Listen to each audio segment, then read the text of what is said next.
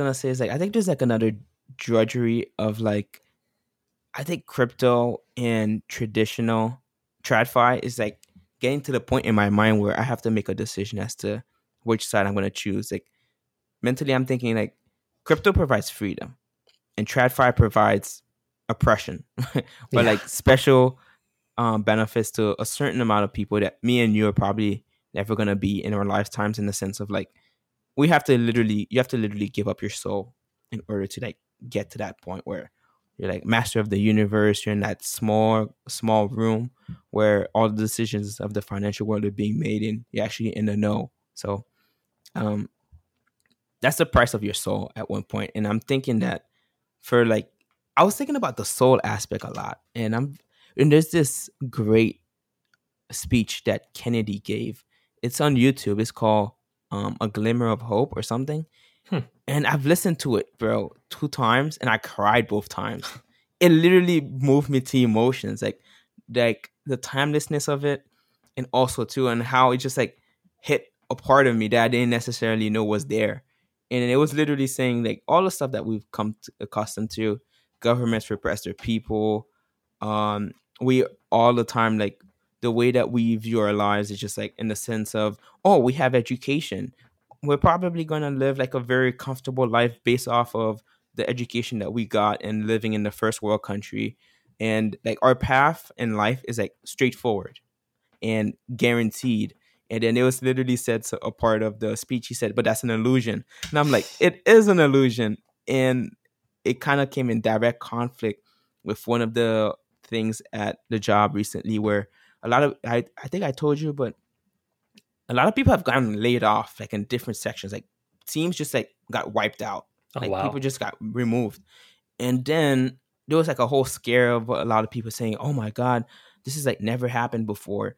and then like even my manager at one point she was we were having like a general conversation like with, between the team once we got an email saying that a couple people got laid off and yeah it's and then people were like kind of scared like oh my god what's going to happen next and at one point we were sitting down together and she said yeah one of the reasons why i picked this job is because it's sec- secured because you know it's kind of like a federal job a government job it's like ah, oh you I mean, unless you like do something crazy like pull your pants down in front of a superior, you don't necessarily get fired. It's like the it's like the tenure aspect of like a professor. So yeah. Um it's like the next closest thing. Like government jobs, like federal agency jobs that are quasi government, you're not necessarily going to be let go unless you do something crazy, like I said. So she was scared. And then later on, it's kind of funny. We had a conversation where all, imagine all of this has happened and we're having a one-on-one and she says something to me to the effect of yeah you don't necessarily have to worry because we have job security here and i'm like don't you see the cognitive dissonance? Like don't you know that people just got laid off in like other areas something that's never been done before and now you're telling me about job security? Like does that like don't you see these two things don't equate? It's like the illusion. Yeah. So she i was in my mind i was like I think most people here are kind of delusional. And once this AI business comes through, and like there's certain implementations that they're doing already, but let's say like in another, however long it takes, like maybe it's five years, and maybe for the rest of corporate America, for most of corporate America, let's say it takes five to ten years. Maybe it takes this agency that I work for 15 years. But guess what? If you plan on staying there for 15 years, like the other back end of that, you're not gonna have a job. So yeah, so it's an illusion at one point. It's like you don't, yeah, it's like a ticking time bomb, but that, oh, it's like, oh, it hasn't blown up yet, but shit, it's, it's a bomb. It's gonna blow up. Well, yeah, I feel, I feel like the cognitive dissonance is definitely there because if these people face the reality that things are changing, this job that was super secure before is not secure. Like I think they just freak out because they're like, "What else do I do?" Because if exactly. this job's not secure, anything else I'm going to do is probably going to be even less secure. So like you're taking a risk to then take on even more risk. So they're like, I'll just stay in this job and pretend it's fine. Yeah. It's been fine in the past, so why wouldn't it be fine in the future? But yeah, I think this is something that a lot of people are going to have to face very soon, which is scary of just like the entire landscape's going to change. Even if AI doesn't take your job, it might take a job that your job feeds into and completely change where your role fits into the economy and yeah and I, I think most people are not as adaptable as you and i like most Yeah. people aren't as forward thinking or open to taking risks or just like completely changing the course of their life and it's gonna be interesting to see how that like plays out on a mass scale when all these people are like i went to college i got my dream job and i'm gonna work here until i retire at 60 and then i'll live Mhm. my life when they're like faced with oh all the jobs that you thought you had don't exist anymore you don't have the skill set for like the jobs that do exist or they pay way less than what you were making and you still have the rest of your life ahead of you like figure it out i think Yeah. yeah i don't know what that's going to do to at society at scale but i don't know something we're all going to have to face probably within the next decade You're right. And the biggest part of it too, I think it's oh, remember um what's his name? The one the uh the series that we both looked at. Remember the series um how our money's fake? yeah yeah Uh, well, I forget his name. i'm trying to think of his name too um but yeah basically the takeaway was just invest in gold but yeah, Yeah. that was a, a very interesting series i can't think of his name either Ah, yeah. Uh, Mike Maloney. Oh go. yes yes Mike that was his name Yeah. So, like, there was an interesting another talk I listened to. You know the guy named from Coin Bureau, guy.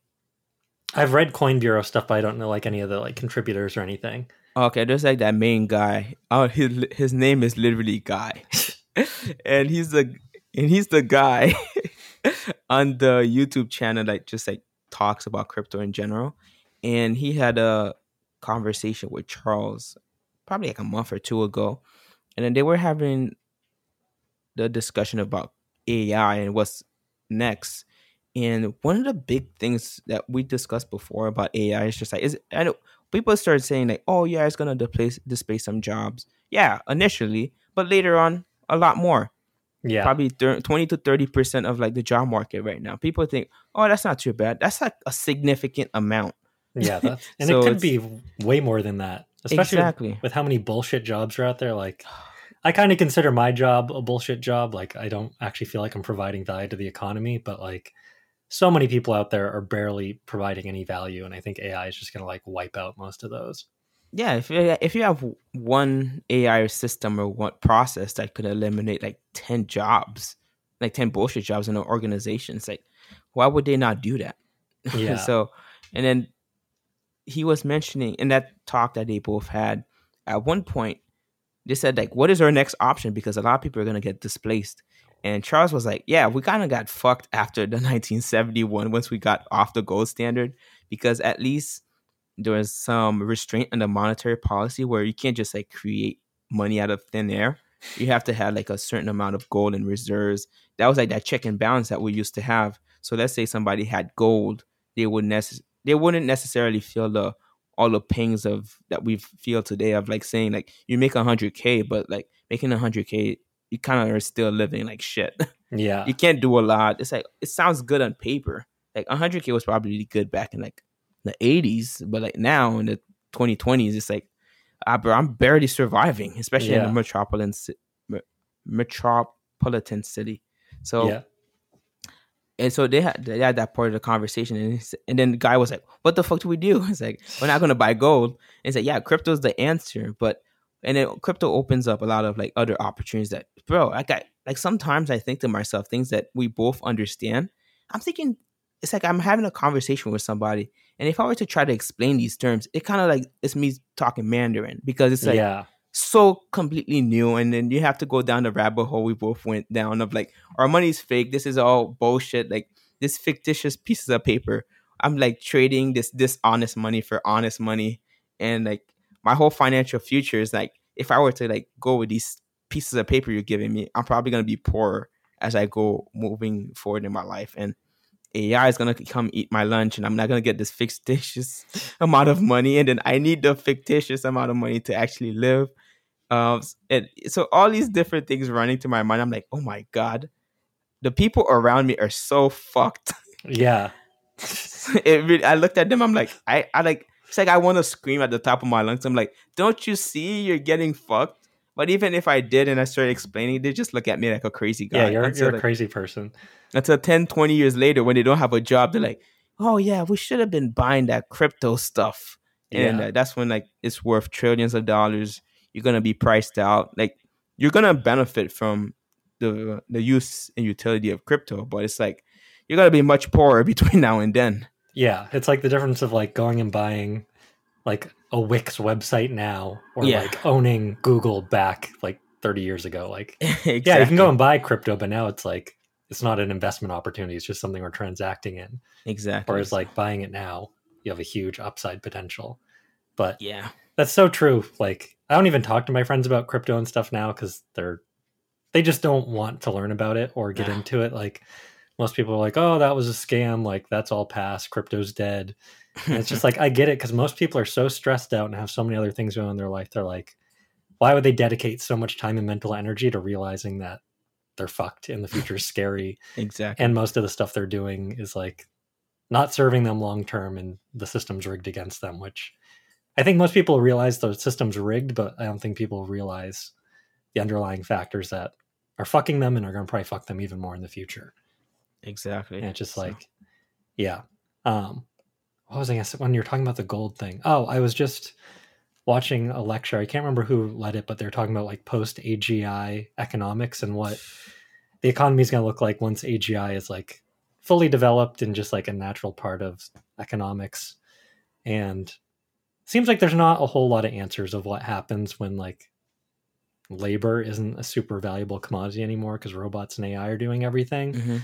um, but one thing that I thought was um, potentially reassuring or like kind of optimistic is hopefully the cost of living and goods should decline. Like in theory, there's another talk I was listening to. Like in theory, inflation should not be like kind of a law of economics that we just accept because as, as technology progresses, things should be getting cheaper. There's like a deflationary pressure but Mhm. getting off that gold standard that's when we get inflation because there's printing all this worthless fake money but exactly. If we actually had a free market things should be getting cheaper because i mean producing a car today compared to producing a car in like 1920 or like a television now like tvs are so cheap to make a tv that Mhm.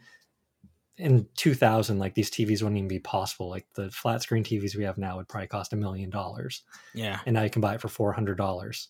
And that's how everything should be. But for some reason, things still continue to get more expensive, even though they're cheaper to produce.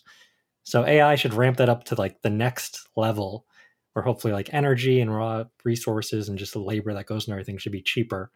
So the guy was talking if things go well and it's kind of a free market system where everyone's mm-hmm. be- benefiting from the AI, it's not unrealistic that 10 years from now, if your cost of living is $40,000, it could be $4,000 a year instead.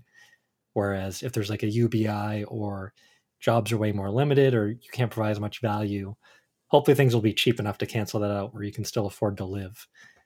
But based on how the systems are today, I doubt that's going to happen. I feel like a few companies are going to gain all the value and then maybe there'll be a UBI or something like that, but they basically get to determine what the average Yep. not cost of living but quality of life is.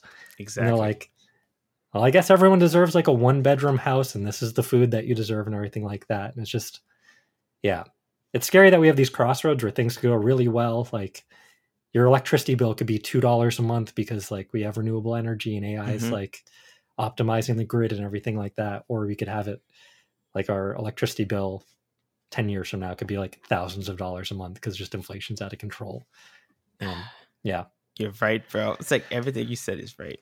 yeah so been thinking about that a lot i'm like i have no solutions i have i don't know what to do to react to that besides investing in crypto and hoping that we can kind of become the next not like elite class but like at least be above the line where like we can have financial freedom and like have autonomy because we have enough resources but aside from that i'm like i have no idea what to do about this situation I think you're you're like the. I think we were both at the same crossroads of thinking about it. It's just like I literally was thinking about the exact same thing at like early 2021, and I was like, "What do I fuck do I do?" Like, it's like, am I gonna devote my life to like either like crypto provides like the solution of like these booms and busts where I could make a lot of money, but I'm making a lot of money in this fictitious amount.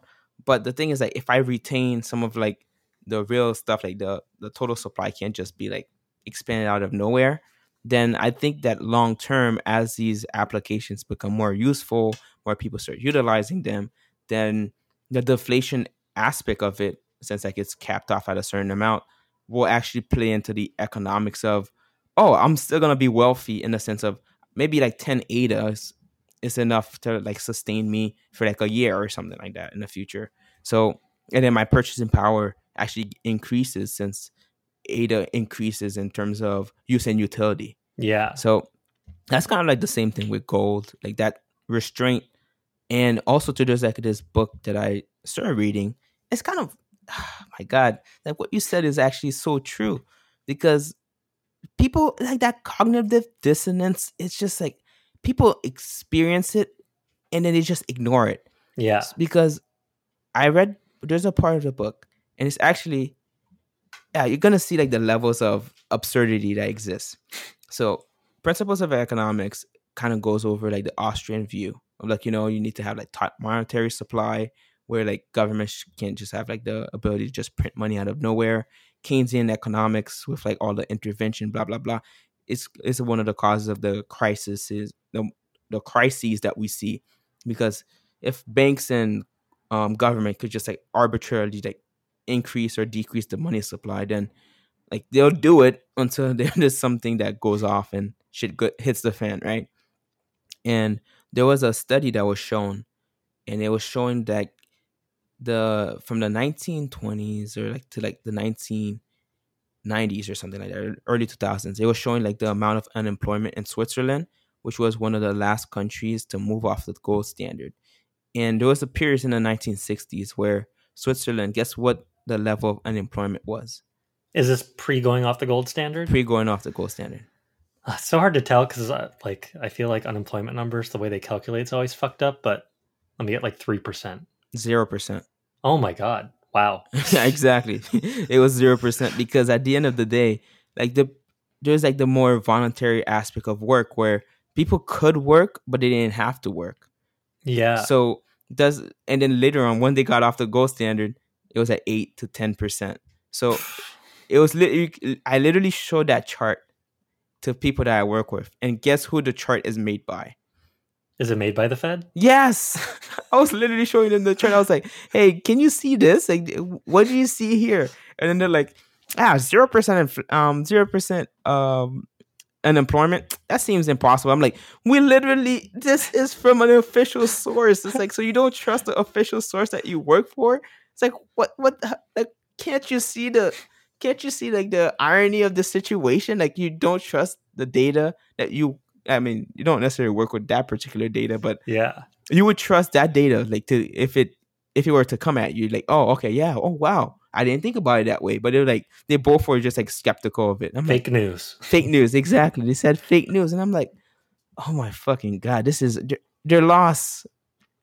So overall i was like damn yeah they, they're these normies are done bro. It's like i just and some of them it's not like like i keep thinking about it too. It's like a lot of the people that I engage with, it's not that they're dumb. They're pretty smart people, but it's just like they're very narrow minded in the sense Yeah. of besides like their regular life and like work and they they're just like they think everything's fine or everything will be fine and they're normie stupid conversations and I'm like, oh my god, I'm just like the underground man. I'm like, what the fuck, bro? Well, most people are.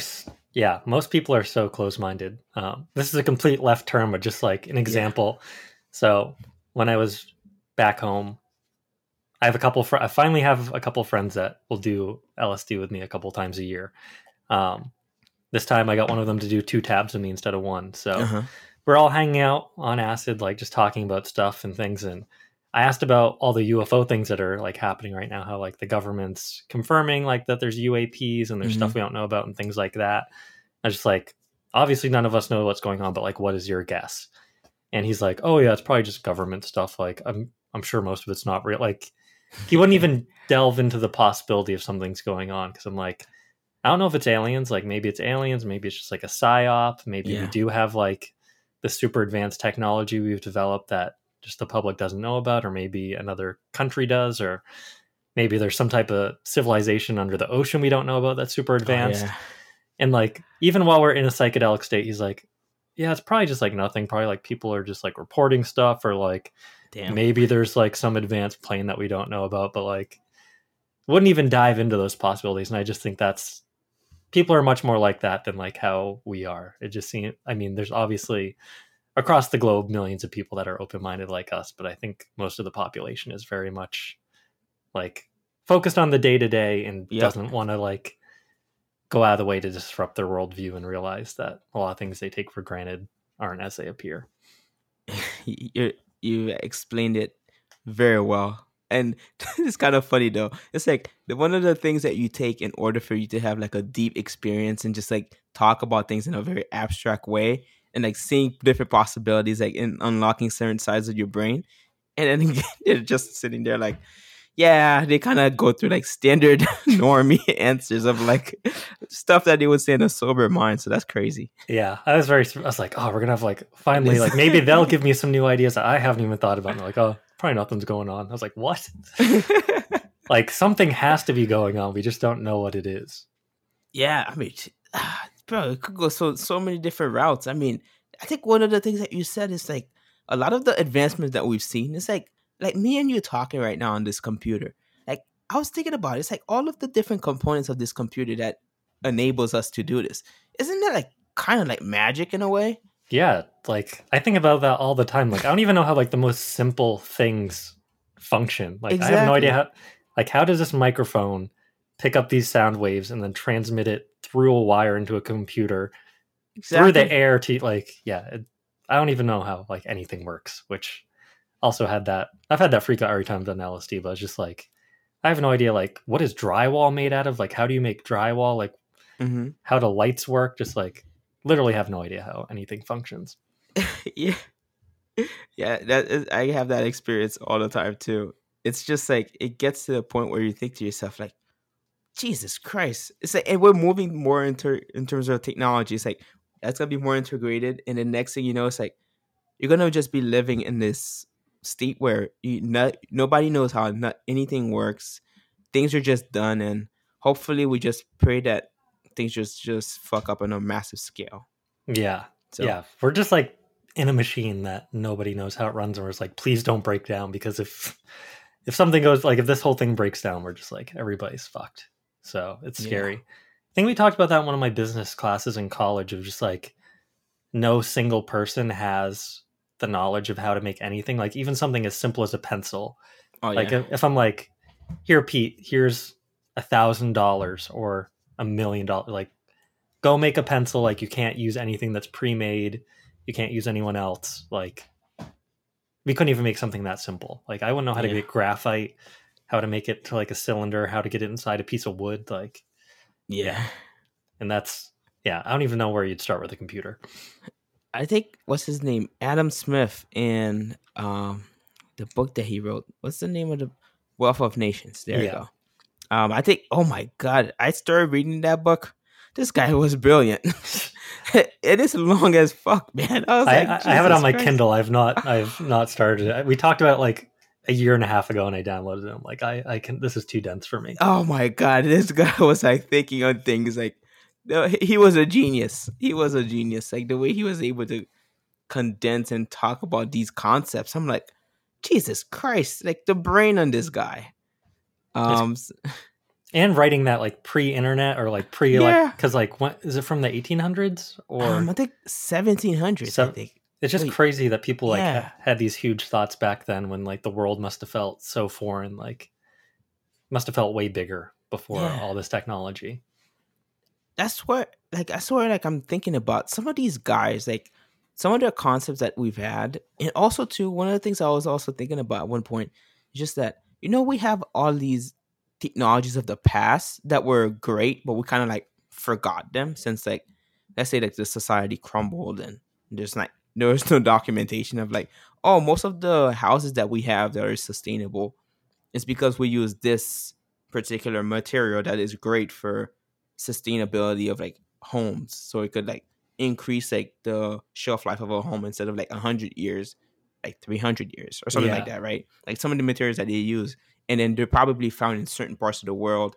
as opposed to other parts. So like all these things from the past have like just been lost in a lot of Yeah. ways so it's it's interesting like how the way i was thinking about it, it's just like based on past if there if there could be a way for us to like always retain some of the good parts of the past or like very useful parts and move towards the future, but like not lose them in the process. Yeah. But, but we have like a this tendency of like we just want to start from scratch whenever there's like this big inflection point or this big crisis that happens. So we kind of go to a dark age again and then like fuck it.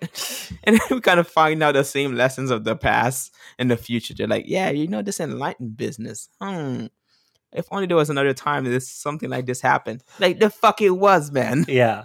But no, let's start from square one. Let's not use any type of reference to learn from mistakes of the past. Exactly. So, uh, oh my god, man! It's like on the trip. I think if uh, if I were a person who took those type of substances, Hypothetically. hypothetically speaking, I think I think we would get into some crazy conversations. Yeah, I think yeah, I think it definitely uh, opens up some new pathways that you don't really access in a sober mind. Um, yeah. Which I had another thought about that too, of kind of things getting lost. Of just like when I was home, my grandfather plays a lot of cribbage, which I'd never played. I don't know if you're familiar Mhm. with it, but it's like a card game with pegs and stuff like that. But there's a lot of math involved with it, and it just made me realize how bad I've gotten at mental math Mhm. over time and just like I feel like most people are getting bad at math. Like I feel like the new generation is a lot worse at mental math than like previous generations that didn't always have a calculator and things like that. And I just started freaking out of like if we get to the point where like humans can't even do simple math on their own without being reliant on machines or like writing by hand. I realized I like rarely write by hand. I've I was writing in a journal for a couple of years and that was like the only thing I wrote by hand. But besides that, I type almost everything. And just these basic skills that we take for granted that like five year olds know how to do. If we keep going down the pathway we're going on, I could see in our lifetime of like our grandkids not even knowing how to like multiply or write anything out. And it'd just be scary for that at that point and then technology goes away for some reason or technology is completely controlled by like a ruling class or AI or something like that and we're completely relying on it and we can't even like do these basic these basic like human things that we've been doing for hundreds of years if not thousands Jesus, yeah, you're right. I mean, we're gonna be like, what? What are we gonna be? What is gonna be a human at that point? Just like yeah a, a slob that consumes things and I guess sleeps, fornicates, and does random things. That goes on side quest missions for just for fun. yeah just keep the basically time like, going. Just like sitting there and like the ai just feeds you experiences like but hopefully things won't go that way. I mean i feel like the future never works out how anyone predicts it to so hopefully it'll go a different path but Mhm. yeah. I just know personally i am terrible at mental math. I'm like is that something i should work on or is it like yeah there's a, there's there's a lot of things i'm working on so i'm like do i really want to be working on multiplication tables when i'm trying to like learn how to play instruments and stuff? But yeah it just made me realize i'm like wow there's things that i could do better when i was 10 that i can't do now which is not super reassuring based on what you said, I think I just got the thought about it, and you know, ah, how do I just say? How do I say it? Damn, the thought just actually escaped me. Um. Oh no, there you go. It's back. Um. You know how, based on our day to day, the amount of stuff that we consume, just like stuff that we do for work, the stuff that we listen to, the music that we listen to, um, the ideas that we might have, all these different things, like all these different vectors of things just coming at us, coming at us, coming at Yeah. us. And just like with the advent of AI in the future, it's probably going to be like you're just going to exponentially create things. Like some of it is going to be created by humans, most of it's going to be created by artificial intelligence, where it's going to be to the point where most of the stuff you consume is just completely made up, just yeah to like feed into whatever you're interested in, right? So I was thinking that, like, I mean, we still have, we I think we've had that conversation. Our brains still have not evolved, and that's probably going to lead to like the other part of just us getting dumber, yeah just or regressing to the point where we're just gonna be slobs or just or most people, not maybe me and you're just doing side quests just to like the shits and giggles, but most people are just gonna be sitting down, consuming all the time, having periods of time where they just eat or they do the basic things, but that's it. And then also too, it goes back to our earlier person for a conversation where like a lot of people are close minded anyway. So I don't necessarily think having more time will give them the opportunity to just be like, oh, maybe there's some other stuff out there. Maybe for people like us, we'll go like that. Where they're like, oh yeah, so we have all this extra time. Let me go learn these other skills or just do other things that I would be more interested in doing. Well, they'll just be like, oh, I have all this extra time now. I could binge watch, um, like ten Netflix series about ten different outcomes of this show that were all created by AI. Yeah, I mean, there's already so much content to consume now. It's like Exactly. overwhelming and like, yeah.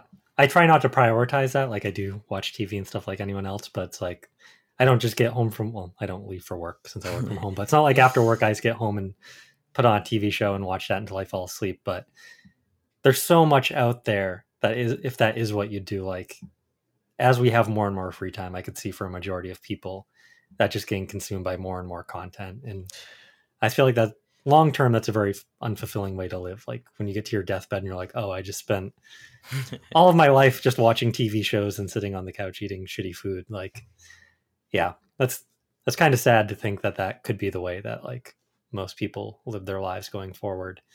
Um, yeah. and I, I mean, you can't even blame them. Like new mu- movies and TV shows are super tempted. Like I, I started the new season of Fargo this morning, even though I like wanted to work on banjo and stuff. But I was like, I can only watch one episode, which I actually did hold to. But Okay. I definitely get the draw of like at the end of that episode, I'm like, I want to watch the next one. But Yeah. luckily, I had the discipline of like, maybe I can watch one episode a day if I have time. But I get the total appeal. But uh, yeah, I can see how that'd get harder to make good decisions as it gets more and more like tailored exactly for the algorithm knows this is what you interact with, or it's like hyper personalized. So it's like made like it's the perfect TV show made for you.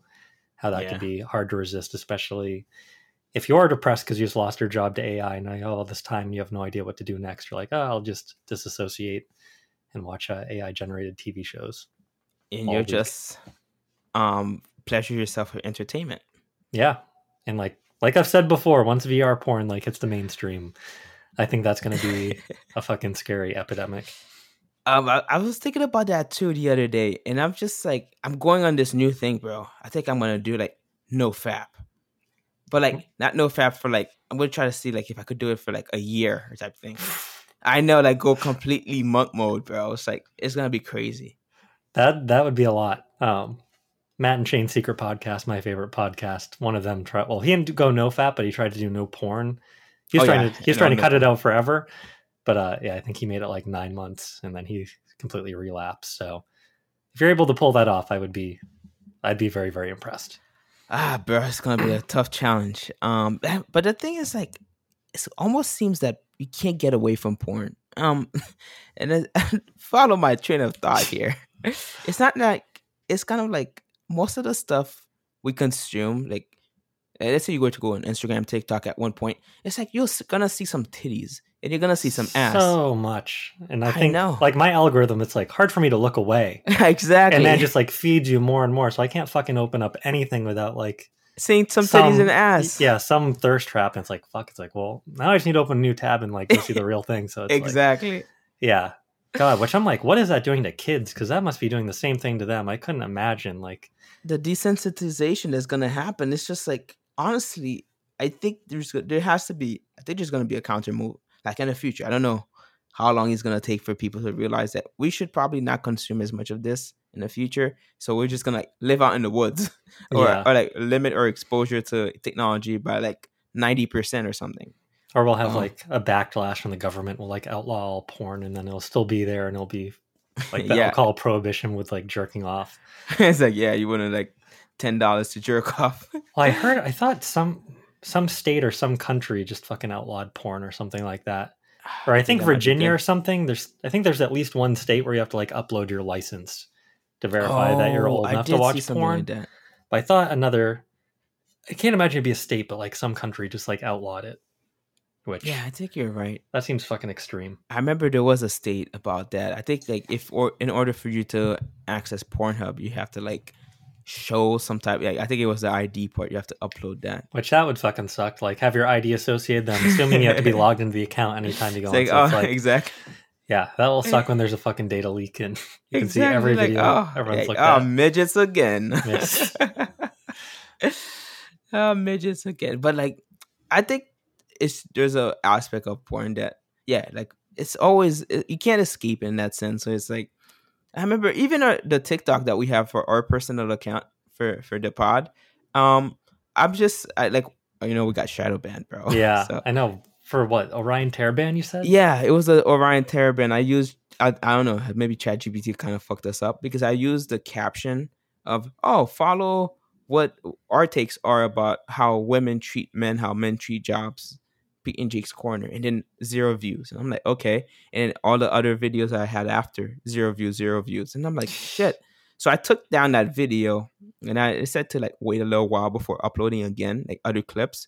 So we'll see because I still have like a bunch in the in the pipeline. I'm like, shit. I thought we were gonna do good. Like, you know, we're gonna go from 75 consistent views to like 90, and then after 90, like to 100.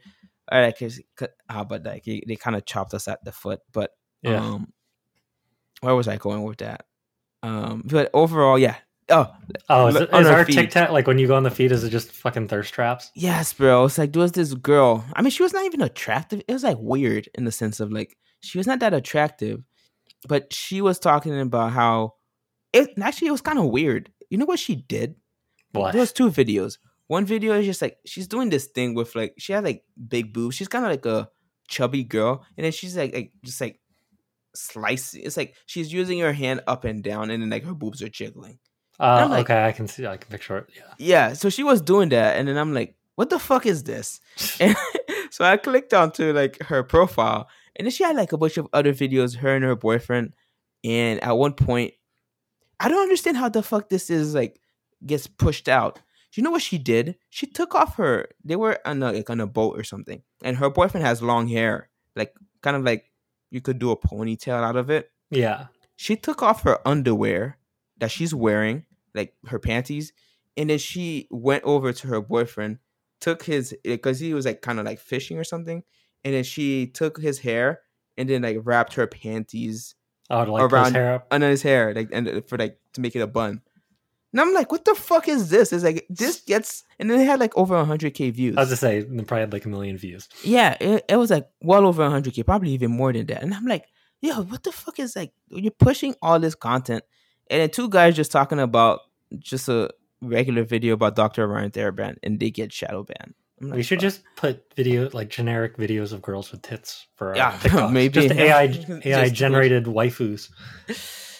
yeah. So like the and then like being on TikTok, like I, I kept going down our timeline of just like a bunch of like a bunch of weird shit about, and it's always like some nudity associated with it at one point. It's crazy. This is like getting pushed to kids. Like so many kids are on TikTok. Yeah.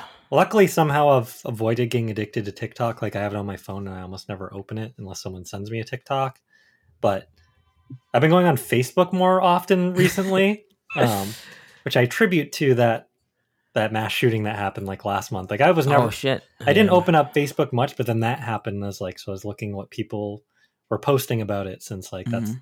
where like most people that live near there post. So then that just got me in the habit of it. Now I just find myself fucking mindlessly opening Facebook, which is like has nothing good on it, Yeah. but like going through their version of TikToks, like the Facebook Reels or Shorts or whatever. And it's all the same shit. Yeah, it's just like hot girls doing stupid shit. So, um, then I also had a weird realization was with my friends of like how mass shootings seem to be good for the economy, which is scary. like it's like it- well, it's just like getting me more like I'm interacting more on social media now. I'm not like Uh-huh. posting or anything, but I'm like going on it more. I'm sure that happened for a lot of people. Like they're constantly checking, then you get Mhm. distracted by other stuff and posting. And then also like all the gun stores in that area, they like posted the next day like the lines are around the building of like Oh, everyone really? just buying guns after that, which I'm pretty sure that's like a common thread everywhere of like Mhm. after a mass shooting, people just go and buy a ton of guns, which Today they're secured. I mean, I kind of get it. It's like, yeah, like I want to have a gun if like there's mass shooters, but um, and then I'm sure going on social media, you're seeing more ads, probably like more consumption and things like that. And I'm just like, that's scary if like mass shootings are good for the economy. Like having those two th- those two things linked is a scary correlation. that I hope people that are in power and manipulate things aren't like using that to make money. Yeah. but I'm like, that's, not that's not too like it's not too different from like the military industrial complex making a ton of money off war. It's just like basically like a localized version of that. So I don't know. Conspiracy theory mind I had while also tripping. It's like ah. that's scary if those two things are linked. There might be. I mean, I did. I did. What I'm realizing, man, I think at the end of the day, all the conspiracy theorists, they sound crazy, but in time, they've been proven right. They have a pretty good track record. I, I hope there was like, if there was like a dashboard where we could see like crazy theories, like from like over time, like people Yeah. who said stuff back back in the 40s, 50s, 60s, and then we just tabulated it over time. It's like, okay, let's see how how right they were about this, and then was like a way to objectively measure of like, oh, they were like 60% right. Ah, it's not too bad Yeah. because a lot of the stuff that we're experiencing now, um, it, it's kind of it's been theorized by people over time. Um, so it's just like now it's like a symptom of like mass shootings in general. It's kind of crazy where we it's like a normal thing. Yeah. It happens so often. We're like, yeah, just another mass shooting. Like when you told me about it, it's like I was picturing a bunch of other ones in my mind. Yeah. I was thinking about like the Buffalo. You remember the one that happened in Buffalo earlier last year? Yeah. Was that the grocery store one? Yeah, the grocery Yeah, store. Yeah, I saw the video of that because I think he like live streamed it. I was like, Oh, shit. holy fuck, it was terrifying. Like It was he just pulls up. There's like a lady walking outside the grocery store, and she like drops something on the ground. Like I think she like drops some change, and she just picks up like re- reached over to grab it, stands up, and immediately shoots her in the head. I'm like, oh holy my fuck! Like, fucking god! it's like imagine you're just like at the grocery store, you like drop some change on the ground, you're like fuck, and the next thing you know, you're, you're dead. I was like, Jesus holy Christ, shit. get your blown, your brains blown out. Jesus. Yeah, and then he just goes in and like fucking shoot. But there's like some people he like points the gun. And he's like, "Oh, you're good," and just like lets him live. And I was like, "Holy Oh, fuck!" whoa. Like, yeah. So that was terrifying. But Damn. yeah, I didn't even and, watch that. and I don't live in my home state anymore, and that was like several towns from where I live is like 100 miles from where I live, which isn't super far away. I know people from Mhm. that town, but like definitely hits home a lot closer when it's like a local area. Like I'd never had Yeah. that experience before, but like when that happens, like holy shit, that can like happen anywhere. Like, yeah, you're just going about your life. You could just go to a convenience store, and the next thing you know, you're like getting shot. So, just to get your blo- brains blown out out of nowhere. and there's nothing, nothing you can do to prevent it because it's like seems completely random. Yeah, that's yeah, that's crazy. Yeah, because that's literally what happened. Just and it, that that happens in a lot of other ways. Like Sandy Hook happened when 2011, wait, or 14. I remember I Obama even was in office. Yeah, I can't even remember. Probably yeah, somewhere in that range. Yeah, Or- so when whenever it happened, I yeah, you know, I mean, it was kids too. We would Yeah. think that at that point where there would be like an inflection point in the country of just being like, yo, we need to like very seriously consider this issue that we're having. I think it's more it's not only like, oh, these people are just like crazy people. There's just like another ailment. There's like America is sick in Yeah. ways that we're just like ignoring it. And then we're just like saying, oh, everything is fine. And then you walk outside and you see a bunch of homeless people. You're like, yeah, they're in tents. Yeah, but you know, they just fucked up. But like, no, Yeah. that's not it's not only like mental health. It's not only just that. There's just like these other sicknesses that haven't been explored enough in our society that's leading to all of these ailments that we're experiencing, like mass shootings, rapid mental health issues that are happening. Like a lot of like nice, good people. If you were to have like a good conversation with them, with um like some of the people that are like homeless, they're not evil people that you know they were doing crazy stuff and that's why they're homeless. It's just that you know they had a couple of bad breaks in life or things like that, and then they're in like in a bad situation and they have like no hope in the sense of it's gonna be very they're like finding like reintegrating when you're homeless is like Yeah. crazy difficult, bro. And when you're just like your day to day is just your only thoughts is like, how do I survive? How do I eat tonight? How do I not freeze tonight? Like having the mental space and resources and energy to like figure out how to dig your way out of that hole is seems almost impossible. And it does seem like probably at least a large percentage of like homeless people do have some type of mental disorder, which Yeah. that makes it almost impossible as well. Like I have a family member that's like severely bipolar, like in a mental institution, and like she just constantly talks about nonsense. Like she's not in reality. Like she thinks Oh, she wow. invented Microsoft Windows 11 and all these things. And talks I, about- I was the person behind it. yeah, so it's just like when you're not even living in reality. Luckily, she's not on the street. But I mean, a mental institution isn't that Mhm. much better. It's just like there's almost no way for you to get yourself out of that situation, and it's just like yeah. Just compiling too, because like the economy is getting harder. Like mental Yeah. health is declining. Like these things are just we're, happening. We're all on the brink, bro. It's like even me, like I'm not saying like I'm gonna have like a break where like honestly I wouldn't necessarily ever think I would be a homeless person, but I'm not that far away of just thinking that it'll never happen to me. You never know, bro. Like, yeah, you could have like a psychotic break where you just are not able to do a lot for a short period of time, and next thing you know, boom, you're in the streets, and you're like, what the fuck? Yeah, like you, like the thing. I think one of the aspects that a lot of people, even though like you're right, 100 percent that a lot of them do have mental health issues, but they were they didn't always have mental health issues. Yeah. It's like there's something happened that caused that break, and they're just like once that break happened, in order for them to realign themselves, it just didn't happen, and then everything just kept compounding. Economy's tough. You're fucked. You don't have a home. How are you gonna get a job? You're fucked. It's like you, your phone. You don't have like a phone in order for you to like send resume. You know, like all these different Yeah. things that we take for granted. You're just not able to do it, and then boom, yeah. the street. And the mental health thing could be completely out of your control. Like Exactly. someone could have abused you as a child, or you could have seen something really traumatic, or like you were a soldier and you got PTSD Yeah. and shit and your life fell apart. Like, yeah, a lot of it is out of your control. It's scary because it'd be interesting if they could like interview homeless people and how many of them never thought they'd be homeless. Like, Yeah. because yeah, just scary that yeah we're here. We don't think we'll ever be it, but like who knows? Twenty years from now, we could be fucking living on in a tent on the side of the road. You never know, bro. It's like I've, eh, but uh, one thing too, it's kind of like sad in a way where I think I've lost. There was a point of me, and during that two to three week period I was telling you about, I think I lost compassion for my fellow man in a sense of just like this aspect that we do whenever we see somebody who's homeless. We just walk by them. Yeah, and we disregard them. And like everybody just like oh i'm just worried about my life. I'm just gonna do my thing. But one of the things i was thinking about when i saw like a, a couple homeless people i was like damn. Like, i would like to know their life story. It's just like i for some reason i just wanted to sit down and talk to them. Yeah, like just to like not like necessarily we have to talk philosophy or whatnot but you know just listen to the person.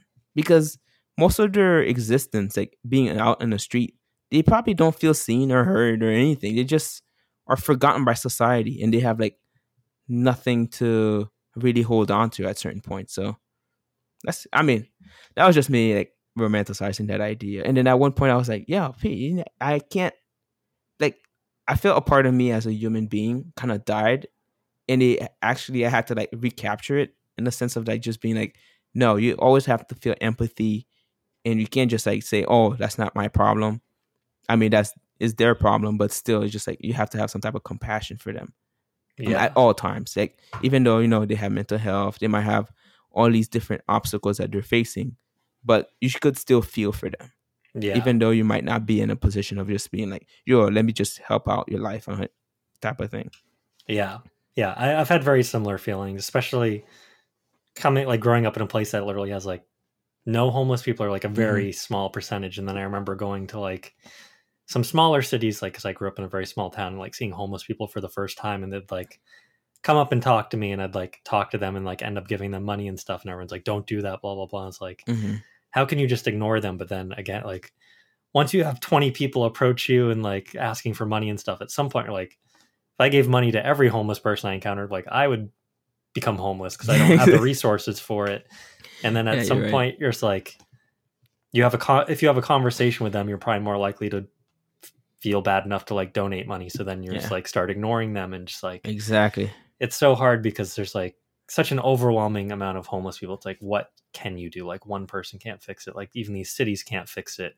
Yeah. And it's just like, yeah, I don't know what to do about it. It's like a moral quandary. And I've also thought like it would be nice to just like sit and talk to them and hear about their life story because like these are people and they probably have interesting pasts or just like Mhm. figuring out how they got there. But it's like, yeah, it's a romanticized idea. I hope someday I can do it, but just like it's hard to do it in reality. I think. Um, and then Yeah. I'm not, I've never, I haven't looked into this deeply. I've just regurgitating stuff I've heard on podcasts, but just like how treating the homeless problem is like a money making industry. Like people are making Mhm. a lot of money working in these different like government departments for Yeah. homelessness and like You don't even solve the problem. yeah, there's so much money going into it and they're like if we solve this problem my $150,000 a year job goes away. So it's just like the incentives are not properly Yeah. aligned. yeah, the incentives are not there and It's like even yeah. charity, man.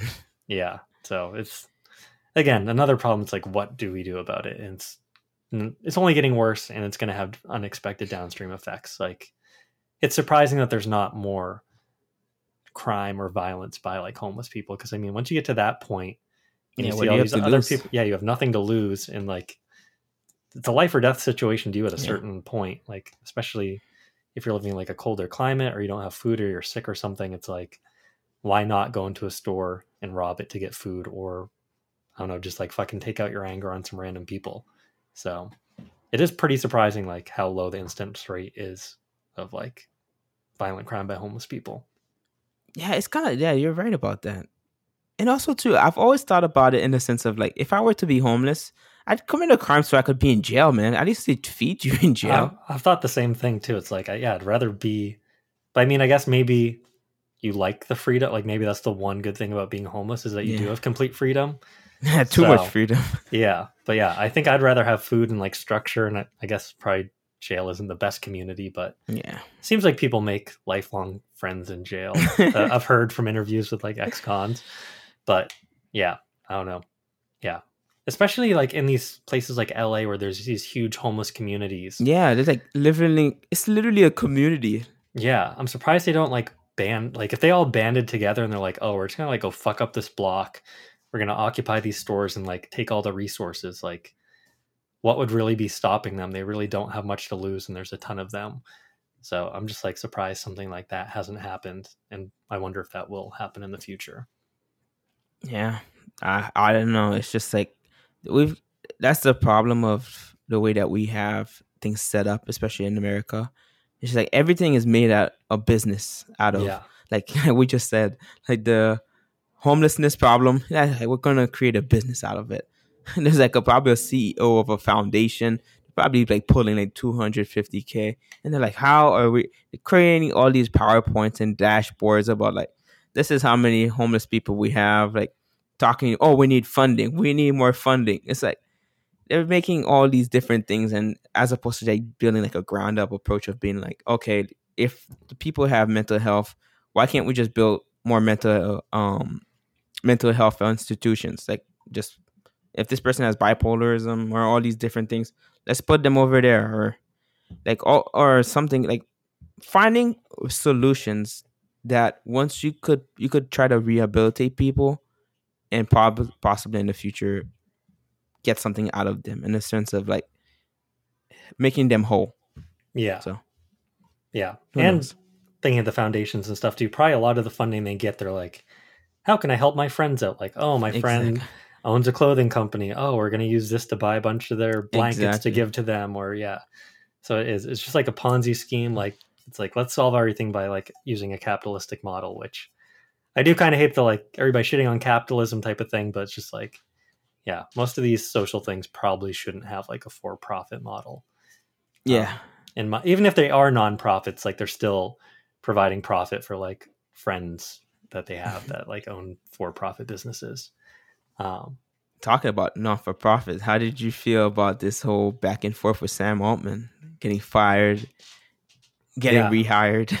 yeah, I don't know what to think. Like, I'm just wondering what prompted that. Like, because I did hear that. Like, I don't know if it's researchers or someone was saying that there was some type of big breakthrough that happened in the background that could possibly jeopardize humanity or something like that. I'm paraphrasing, but I'm like, is that the reason it happened? And it is weird that like they did break him, bring him back, and then they like replaced the whole board, didn't they? Right? Like, Yeah. They have a whole new board of directors, and Pretty much. It's like, but it's like, if you think about it, if they replace the whole board, it's going to be people that are probably close aligned with Microsoft. So yeah, is there going to be any accountability of like, oh, we have this non for profit model, but it's like, oh, but everybody on the board kind of aligns with Microsoft or like yeah, has a vested interest to not necessarily be against whatever happens. So it's like we're we're right back to like the issue of like in the beginning of like, oh, let's make sure that it's a non for profit that benefits all of humanity. It's yeah, not going to be. It's just so ironic that the name's like OpenAI and they're completely exactly. like closed. Yeah, I can't remember. Is it Larry Summers? Is that one of the guys on the boards? Like, it's like a bunch of yeah, like have a- corporate finance people that are like literally just like if there's an AGI thing, they're going to probably just suck up all the value, Yep. even if it's like going to have huge detrimental effects to society. So, yeah, it's scary. I mean, from the interviews I've seen, I like Sam Altman, but again, it's like even if he does have good intentions and is a good leader, like you still answer to the board, which they've already shown that they're willing to can him, and one person can't really, I don't think, save a whole organization if like the incentives aren't set up that way. the road to hell was filled with good intentions. Yeah, So I don't know. I, I, I think I feel the same about Sam. Like of the interviews that he had with Lex, he's I mean he's very he's a genius. He's, yeah, But at the end of the day, um, it actually goes back to that a part of the speech that I was telling you, that Kennedy speech. I have to send it to you. Maybe Yeah. it does have an effect on you too. But there was one point of the speech that there was an aspect of humanity, what we've been able to do historically to one another. We can't necessarily trust that we'll do the right thing. Um, it's kind of like, in a sense, we're not to be trusted. I mean, we we have like a natural tendency to trust one another, like like friendships and whatnot, and just seeing like, oh, maybe they'll do the right thing, or like maybe if we put these people in charge, they'll do the right thing. But like time and time again, we've always been disappointed by the outcomes because like over time, in the beginning it might be great, but over time the incentives misalign themselves. So a few people benefit from the sufferings of the masses. So it's happened since like the dawn of time and it's probably going to happen again and probably like this ai business is just an extension of that where the people that are on the board of openai the people that are invested in microsoft the people that have all these senior level um positions at the end when this thing like this agi comes through they're the ones who are going to benefit most from it this corporation so it's going to be like a very few select people winning and then everybody else is just like losing their jobs, like just living homeless. They're like, oh shit, oh damn, you should have not been homeless. Like, oh Yeah. shit, you should have also created an A, uh, AGI that's beneficial for everyone, right? So- yeah, yeah. I have thought of that too. I'm like, should I be buying Microsoft stock now if it does like suck up all the value in the economy? Does it have an exponential um, upward potential? But I looked. I think the like stocks are like trading around like 380 a share. So I'm like, eh. I, I'd rather put that in crypto, but yeah, maybe a year from now I'll be like, fuck. Now they're worth a million dollars a share. I should have bought one. I mean, at one point, like the valuations. I mean, like, how much can they take? I mean, well, let's see. The world economy is over three hundred trillion dollars. So I don't know. So I'm surprised. Microsoft is very close to Apple in market cap. I didn't. I thought there was like more of a gap. Like Apple and Microsoft are like pretty close to each other. Yeah, I remember can't- you mentioning that. I was surprised too. Yeah, I can't remember how many trillion, but it's yeah. I think it's like, wait, do, were you were expecting that Microsoft would be much higher than Apple? Well, no, I thought Apple was that because like, isn't Apple still like the richest company in the world or whatever? Like, Yeah, I didn't think that micro like Microsoft is pretty close. So I'm like, holy shit! Like there, there are several companies that are like worth an obscene amount of money. Which I'm surprised that Apple does not seem to be investing as much into AI. Like it seems like that could be a huge downside for them. yeah, Since, like, moving forward. Yeah, since Siri like still seems to suck. So it's just like you're the richest company in the world. Like you're getting into like the VR XR space. I'm surprised they're not like going full in on AI as well. They're like the only tech company that's really not. Because I mean, Google is, Yeah, Facebook, Google's going all in. yeah, Microsoft. Like, yeah, it's just weird that Apple's like sitting this out, unless they're like working on something in the background that's just gonna blow everything else out of the water. But I feel like that's unlikely. I I think you're right. Um, I think it's kind of like there's this one other talk that Charles had, and Microsoft also too. Back in the '90s, there was a talk that they had with like their board of governors or like researchers. They went to their researchers or like whoever was the CEO at the time, said, "Go do some research as to the trends of the 21st century, like what's gonna happen next," and then they went and did the research and came back and they came out with what's gonna be popular is mobile computing, um, social media, and there was another aspect, like a third one. And then Microsoft went over 3 on all of them. because guess what? I mean, mobile computing, um, Apple came through and kind of like took that over, like with uh, iPhone and whatnot. And also to even Androids and mostly. Microsoft knew about it way back when and they did nothing. Yeah, their Windows um, phone seemed I never owned one, but they seemed to suck. Like oh, Windows yeah. phone did not take off. and then the social media, guess what happened? It's like all these things, Facebook, um, MySpace for a period of time, um, TikTok, all these different things came, and they, they knew that it was gonna be a thing, but they didn't do anything about it. And I think also, I think maybe the third one was streaming. Oh, and yeah. then guess what? Netflix, everything else came through, and like, ah, oh, damn it. So yeah, they're good at predicting the trends. Apparently, they did not capitalize on them at all. Wait, I think the third one was actually um, search engine. I think yeah. that was it. And then Google, Google was came through and was like, oh yeah, so that's us. So all these different things, they knew the trends, like you said, but they did nothing on it. So maybe that's an extension of what's gonna happen next. But but I think they're really getting on top of this AI. They they got yeah. they're like, fuck it, man we went over three in the 90s and we could have been worth like you imagine you were literally google apple and um yeah, google again i don't know google yeah. apple and facebook, facebook yeah. yeah. oh my god they would literally be like what they're trading at 3.5 trillion they would literally be 11 probably 12 trillion dollars one company yeah bill gates would own literally everything exactly so uh, maybe yeah, with uh, with AI, if they could get it. Uh, but I mean, there's a lot of other AIs that are coming through, so there just won't be one that takes everything.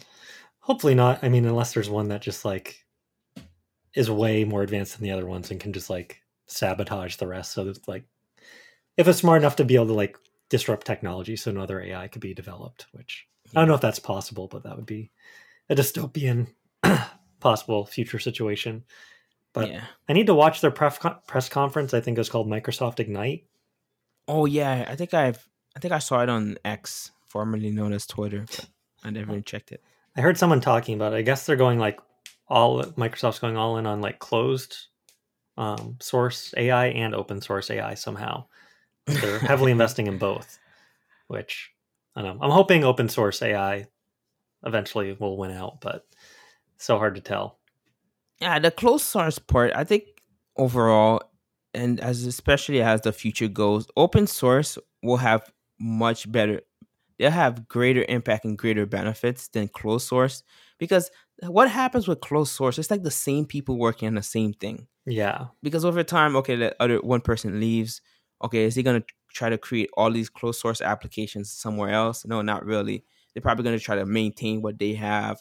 So but the open source world it's like you have so many different people with so many different ideas that are is out in the open domain and then from those from it being out in the open domain there's greater op- uh, opportunities for innovation and just like things that could happen with like that accessibility. So yeah. I think open source long term will be i mean we're invested in open source protocols. Yeah.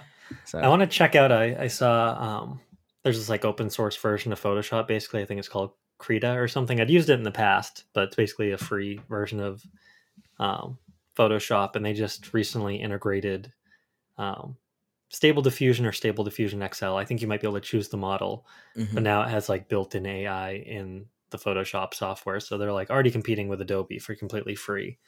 Which uh, I still need to check it out to see how it works, but it seems pretty advanced. Like they have different things like where they have like a stick figure poser, so you can like pose the stick figure and then kind of give it a prompt and just do like very oh. basic stuff and it like turns into like a high to, uh, high fidelity render and they have in painting and out painting and all the stuff so i want to check that out and it like all runs locally on your pc as well so i'd assume it's not censored which also would be a lot better since um, the adobe ai it seems like they've censored it even more and more so like even things that aren't like pornographic or violent like mm-hmm. a lot of times i'll try to do it and it like won't allow me to generate so Oh, I um, see. I think that's another big, big thing for open source is not all the like strict censorship that all the closed source stuff seems to have.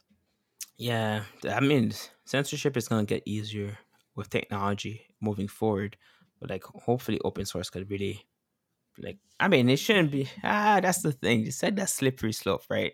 And like, yeah, open source should be open, but not like completely open because craziness is gonna happen.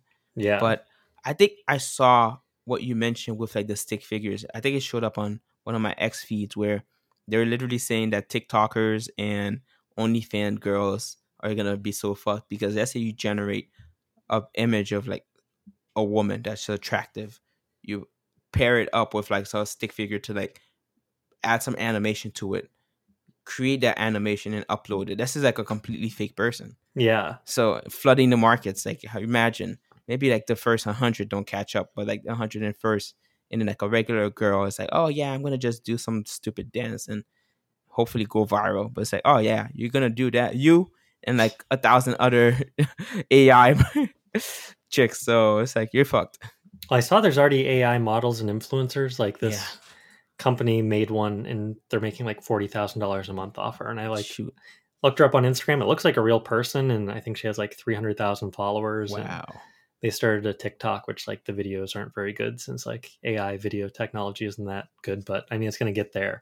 yeah, So yeah, that's gonna like completely change the influencer landscape when like companies can just have like an in-house AI model that they generate, and yeah, OnlyFans like yeah, once they have really good open source like if they had an open sourced version of even DALL-E 3 right now like DALL-E 3 is so good but so censored hmm if open source that was uncensored was at that like you could already create like pretty intense like pornographic images i'm i'm assuming so that's gonna happen. yeah and once the video stuff gets there yeah like OnlyFans people are gonna probably get tanked unless I mean I'm sure the appeal of like talking to a real girl and all that shit is probably there for a lot of people, but it might be indistinguishable where you think you're talking to a real person and it's like the AI is generating all the responses and can make the custom content exactly how you want. So yeah.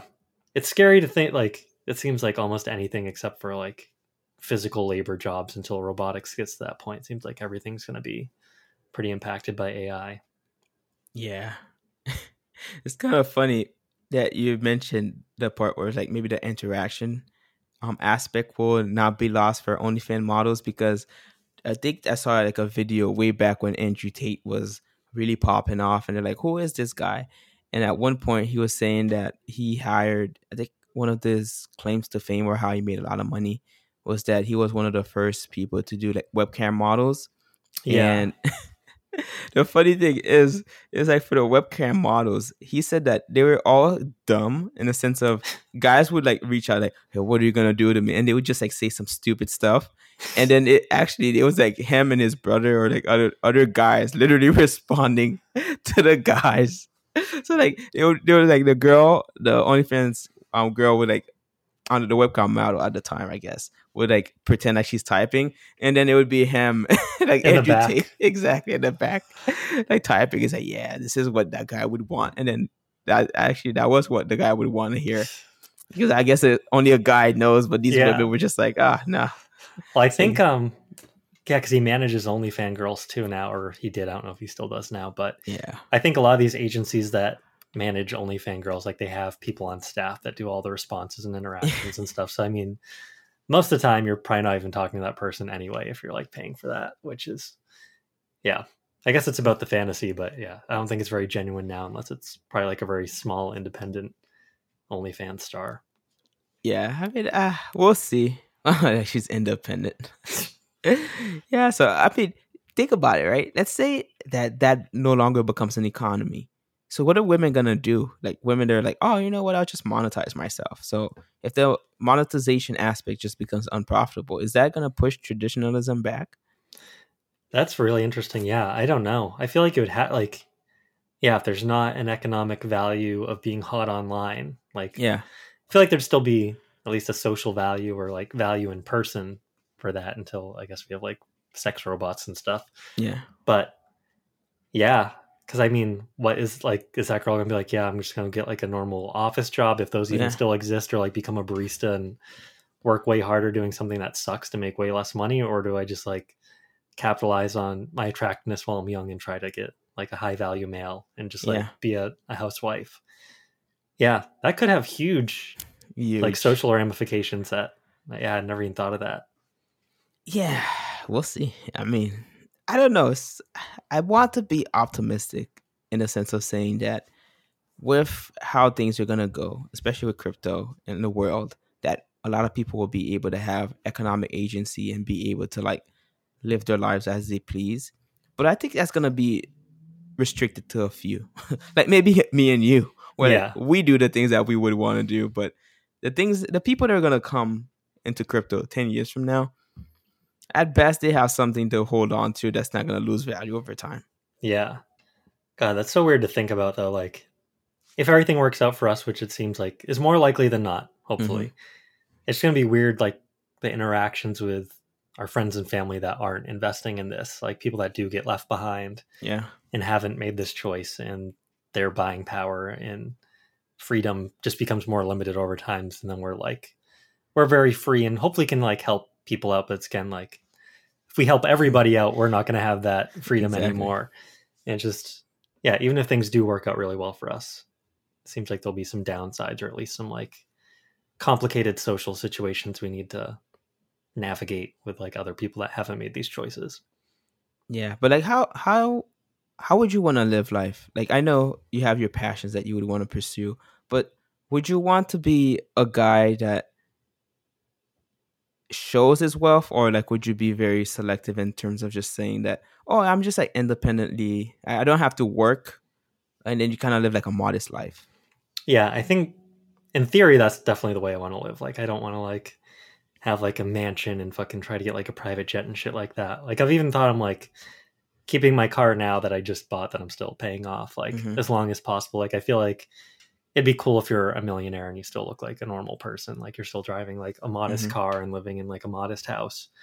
So i think that's the way i'd want to live but part of me worries i'm like once you see all that money in your bank account does it like change your brain? Is it like a slippery slope of like oh maybe i do just want like i want to get a tesla nothing crazy like Yeah, i'm just gonna get a model 3 and the next thing you know you're like oh i want to get like the Cybertruck. yeah and just like and then before you know it you're like burning through your money and like balling out and stuff so i definitely would like i've said before i want to like hopefully put that money into like a stable investment where i'm basically just like paying myself like a modest salary of like 80 to a 100 thousand dollars depending Mhm. on inflation and stuff but like living the equivalent of someone that's making 80 to a 100 thousand dollars in 2023 just hopefully living off the interest or like dividends of my investments and yeah hopefully doesn't give me like rich person like brain rot and then can still maintain normal relationships with people Mhm. hopefully they won't think i'm like rich where they're like asking for handouts and stuff like that and just like know that i have the agency and don't have to work a job i hate so i can focus on the stuff i care about I think that's solid. But like as a follow up, right? It's like I know the social interaction part. I've been thinking about that in the sense of let's say me- like let's say me and you. We're both financially independent. We could do whatever we want. But there's a way that we're gonna carry ourselves in rooms that we go. And like people, Yeah. like friends, family. There's there's like somebody who said it in a way where I, he said it like in a sense of like being an American and traveling. Like there's a way that we carry ourselves, but there's also another aspect of it, like not only being American, but we could take it to like the financial realm. It's like the way that we talk, the way that we walk. Yeah. it's like everything about us says like there's gonna be a, a level of freedom that's gonna be emblematic of like who we are as individuals, and people are gonna notice that. They're gonna be like, yeah. You don't seem stressed of like what what? And then they're gonna ask you questions you know? Like and you think like oh this is questions about they want to know me more. They're like no mm. this pretty much like they're trying to size you up to see if they could get something out of you. And yeah. that's gonna be hard when it comes to just like moving in the future moving forward. So Yeah, especially if you like meet people like, oh, what do you do for a living? You're like, oh, whatever I want. I exactly I bought crypto, well, which probably wouldn't want to offer up depending on how you're trying to live life. But exactly yeah, that's very true. I hadn't thought of that because like you can just like tell some people like if they've grown up rich or if they're like well off and stuff. Exactly. Like just the way they answer questions or carry themselves, you're like, oh, that person's like obviously not stressed about money or like never grew up like stressed about money type of thing. yeah So, I mean, I do think it would work in my favor that I'm already like pretty like easygoing and things like that. Like I don't Mhm. really complain about money now, even though I'm not rich or anything. But yeah, there I think there'd definitely be changes, especially for people who have known you your whole life. And I've like mentioned that I'm investing in crypto and hope that this will work out to the point. So it's like at some point they're gonna be like, oh, like you haven't mentioned crypto in a while. Like, did that ever work out for you? Type of thing. So Um, yeah, there'll be. I mean, I guess it's a better problem to have than like a problem of like you're living paycheck to paycheck in a job that you hate. So I guess I'd rather have to figure out how to navigate the situation than the alternative, hopefully. And then uh, also too, do you have like a set number that you wouldn't it's kind of like the way I've been remember after the the experience I was talking about. Yeah. When I came back, I like just saying that, oh, this is enough, you know, like the number that I was thinking about is like I wouldn't want to earn or like work hard to like or like strategize or everything past five million. Like Yeah. past five million. Like I don't want like a hundred million dollar house, all these different things. Like could I like keep working towards that? Yeah.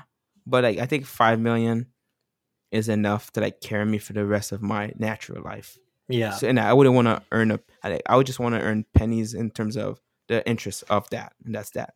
Yeah. That's, I was thinking like six to eight million to like factor in like paying taxes and then hopefully having the residuals to be able to put into something where I'm getting four to six percent interest a year where I can be paying myself like a modest salary, maintaining hopefully a sim like maybe a slightly better quality of life than I have now, hmm and just having a ton of free time to learn how to play the banjo professionally. So six to eight million is like the the cap. That Yeah. you would want to. I mean, if I got if I made ten million, I wouldn't be upset, type of thing. Oh, okay, like- yeah. But yeah, like I wouldn't want to be in the hundreds of like I feel like that's like Oh, yeah. it's like that's gonna fucking fry your brain type of thing. Yeah, yes. I, I think that that amount of money, it's kind of hard because in the sense of like you need to have a financial advisor at that point. Yeah, Like you have to delegate a lot of that because it's literally more money, more problems in the sense. I Yeah. mean, you could keep it, I guess, in a cold wallet.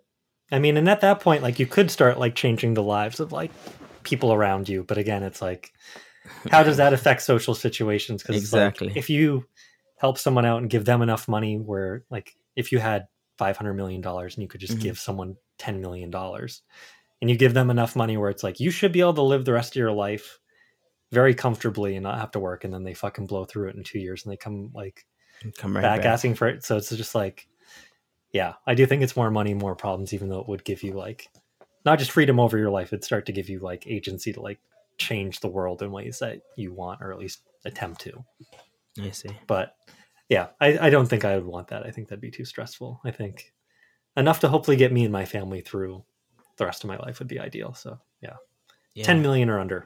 10 million or under. Yeah, because I was thinking about like, I mean, 5 million you could do. I mean, 5 million is a great amount. Like, you Yeah. could- One won't- million. If we make a million, like I was thinking, like even if I make a few hundred thousand, that'd be nice. I could take a few years off, hopefully bank a bunch of it, and then Mhm. invest for the next bull run, and then hopefully make enough to never work again. But Yeah, because because prior to like the experience, I was thinking that. I mean, I do like investing. I like one of the aspects that I like so far is just that we were able to identify Vlad. you Oh, were Don- able to identify. Ah. I'm I'm very grateful for all the not financial advice you've given me.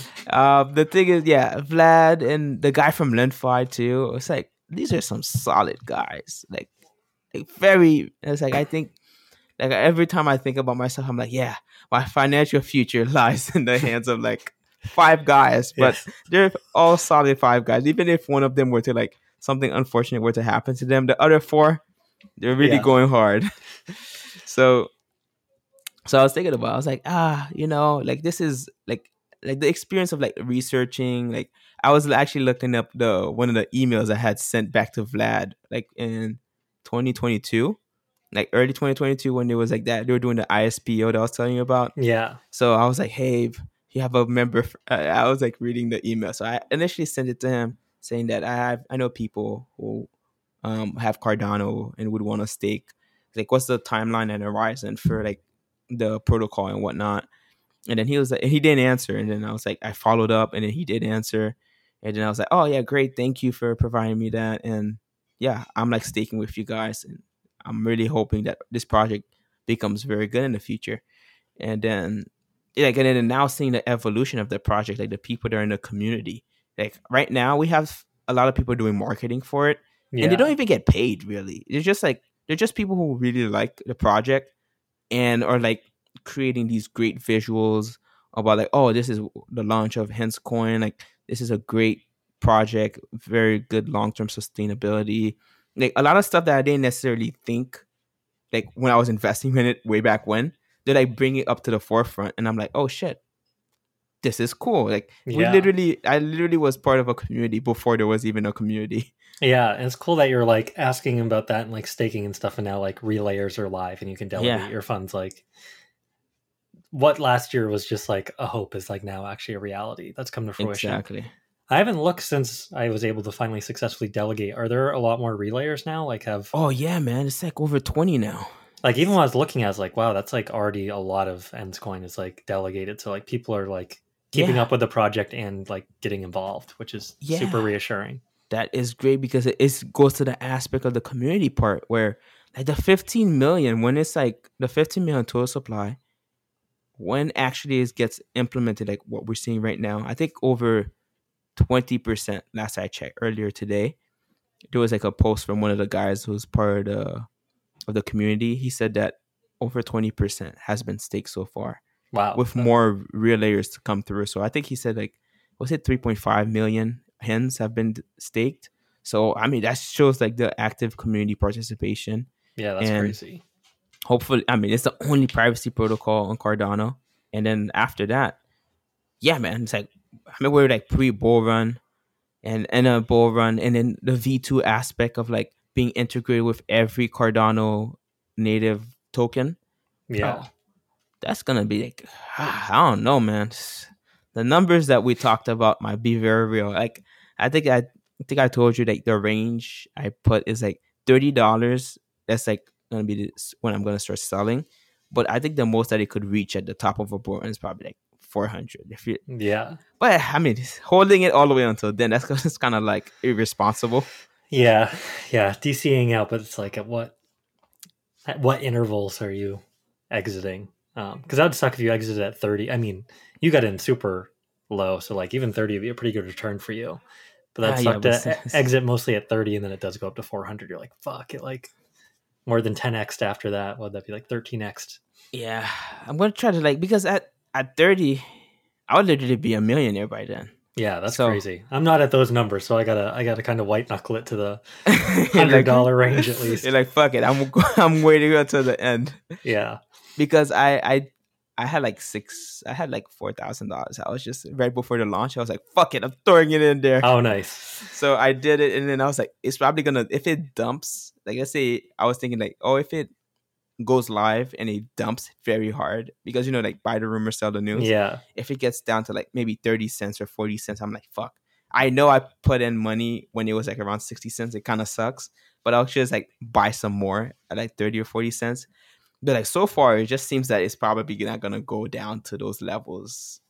I mean, Yeah. you never know. Maybe it does, but I don't know, bro. I think it's going to probably start trading above a dollar for most of next year. And then at certain points, it's probably going to start escalating until the bull run happens where like if over thirty dollars will be like like thirty dollars. It's not necessarily I'm gonna even exit most of my position. It's pretty much I'm gonna probably like sell like five hundred just so I can know how it Yeah. feels to like sell a little bit.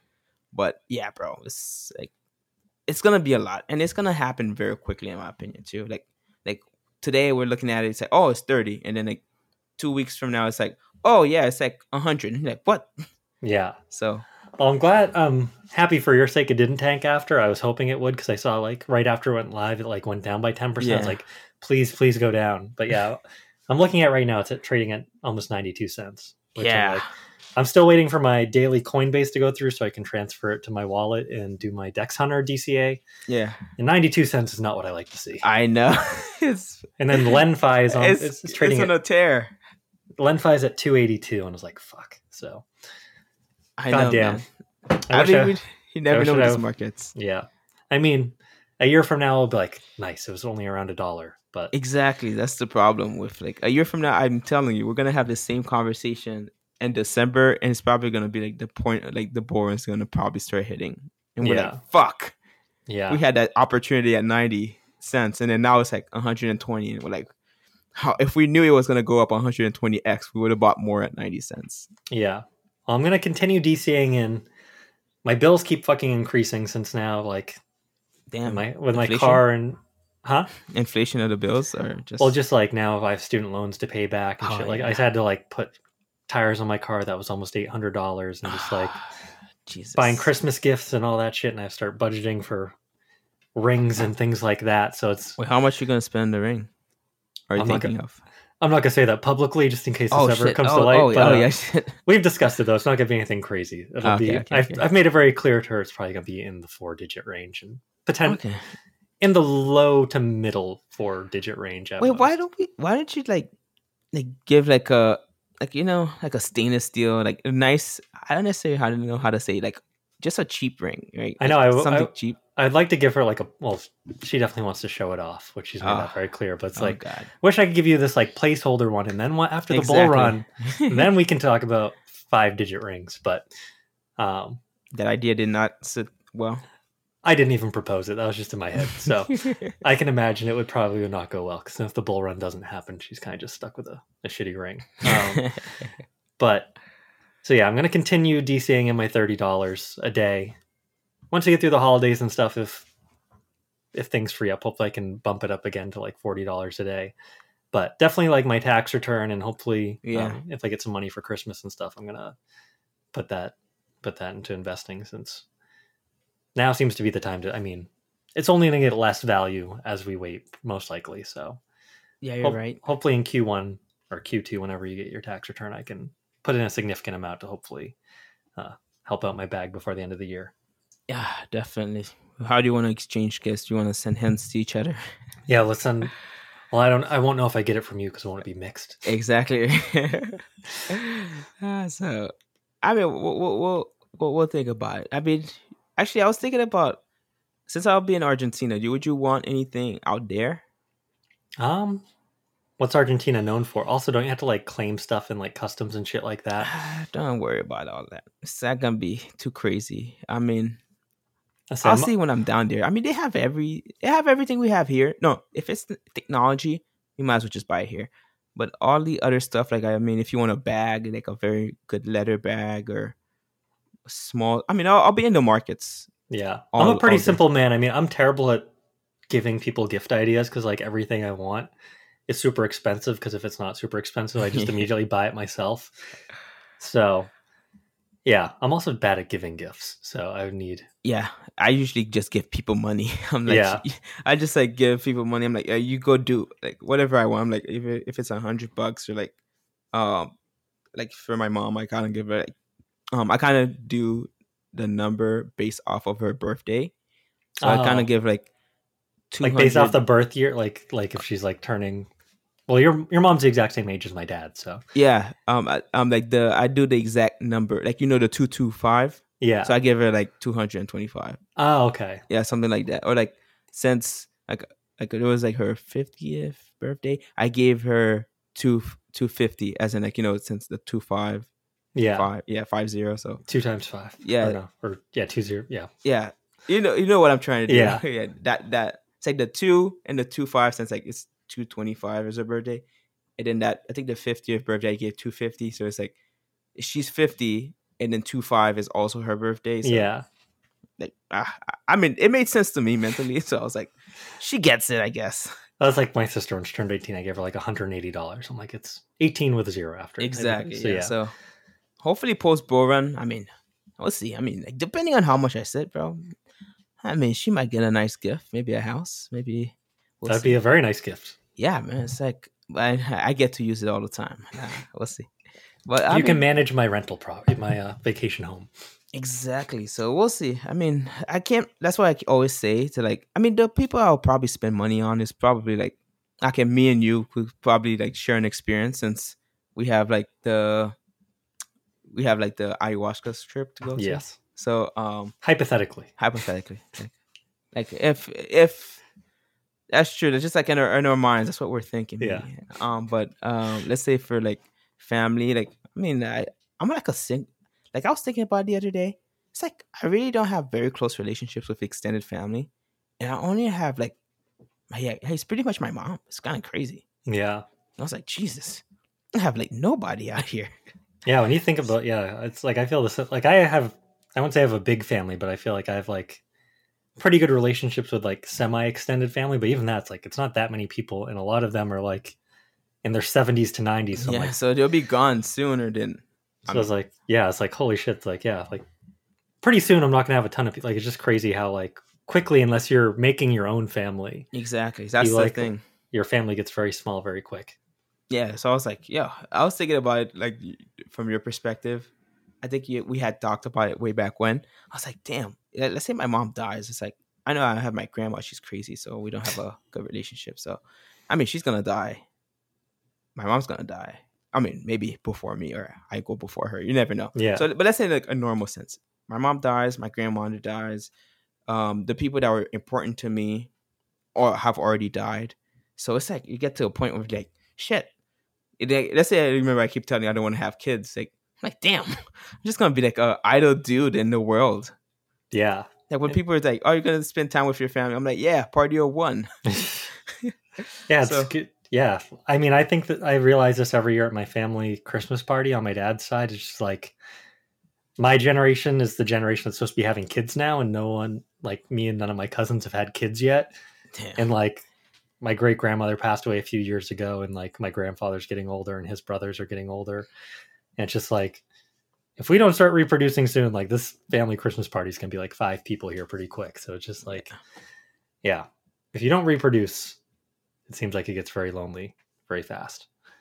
Yeah, but I mean, if you the thing is like we may have like AI robots by that point to keep Yeah. us company. So, in a sense, it's like, will you ever be lonely? Can a human necessarily have to be there? Do you necessarily need a human in order for you to like live the rest of your life? Since like, oh, AI robot could anticipate every um decision. I don't know everything that you need and probably care for you in a way that it's not gonna get tired of. Like, like you don't want to be a burden to your family, right? Yeah, because you know like human emotion is like fuck you man i just want to go live my life but Yeah. the ai robot's whole purpose is to be there for you so it's like how is it ever gonna feel like oh damn this guy I, he just needs to die yeah.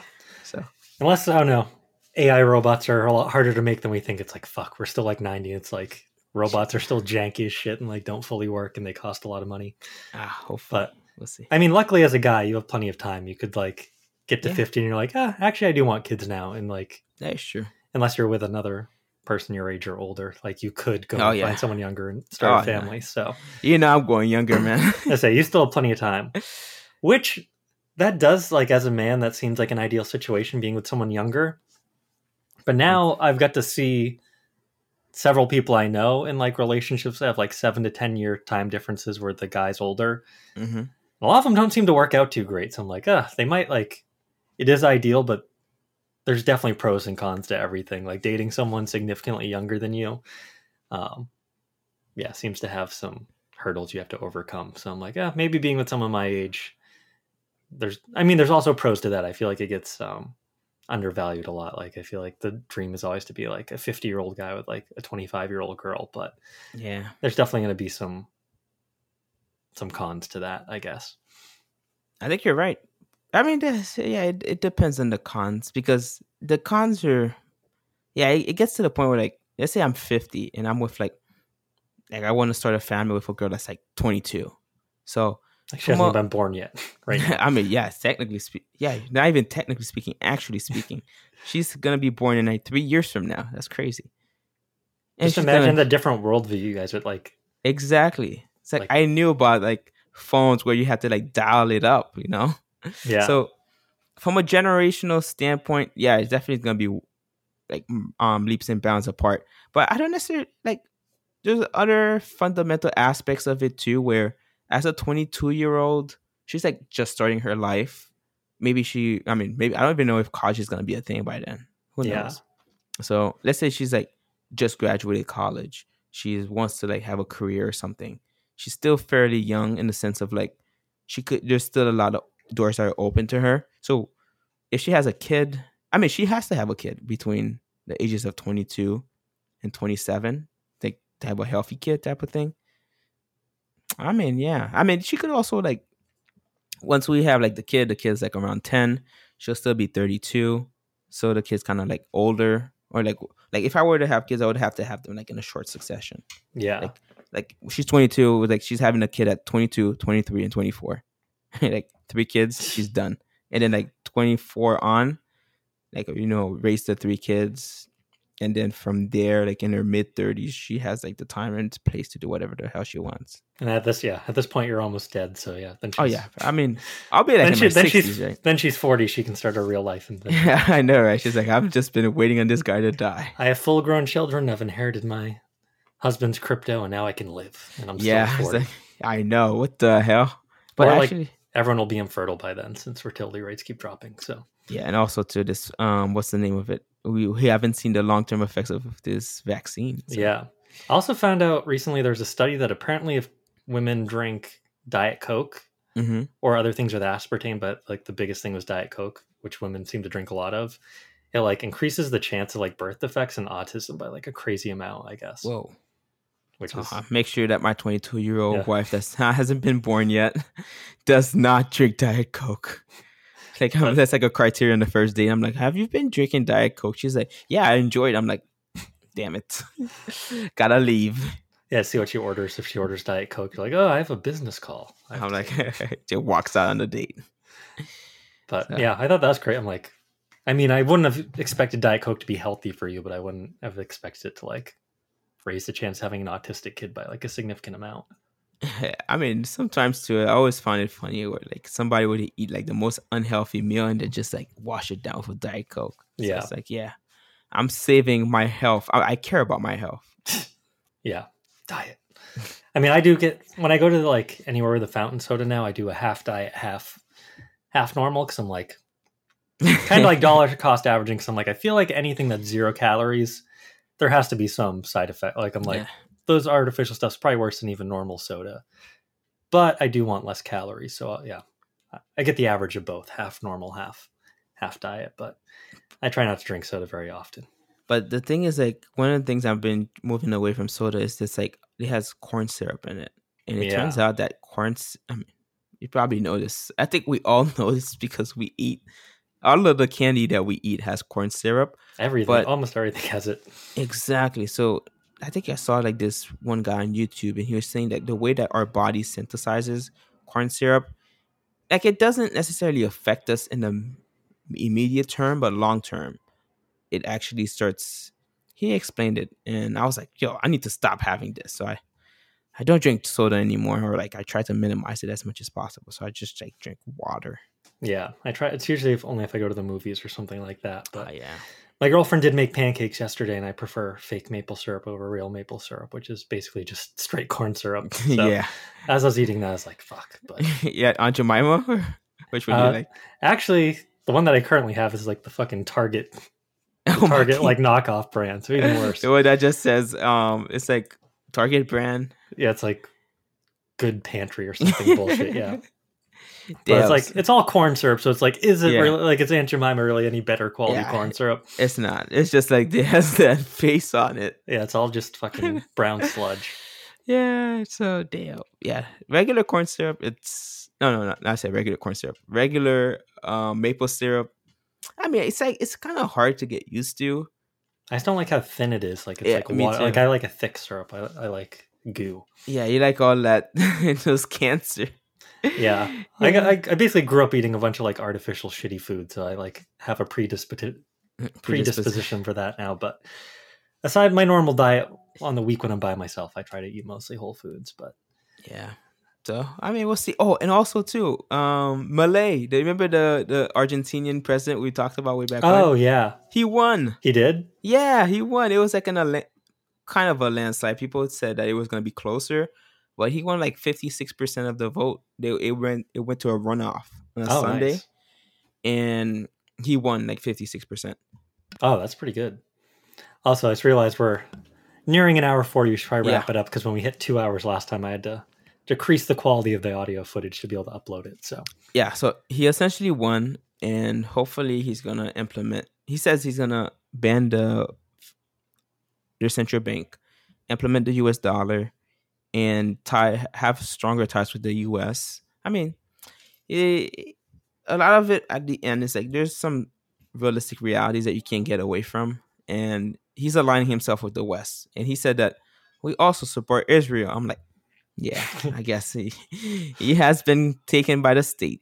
Yeah. Well, he's aligning with us, so I guess he's gonna say that. Yeah, you have to, right? It's like imagine he was like free Palestine. It's like what? It's like, oh, looks like we're gonna have a regime change there next. Yeah.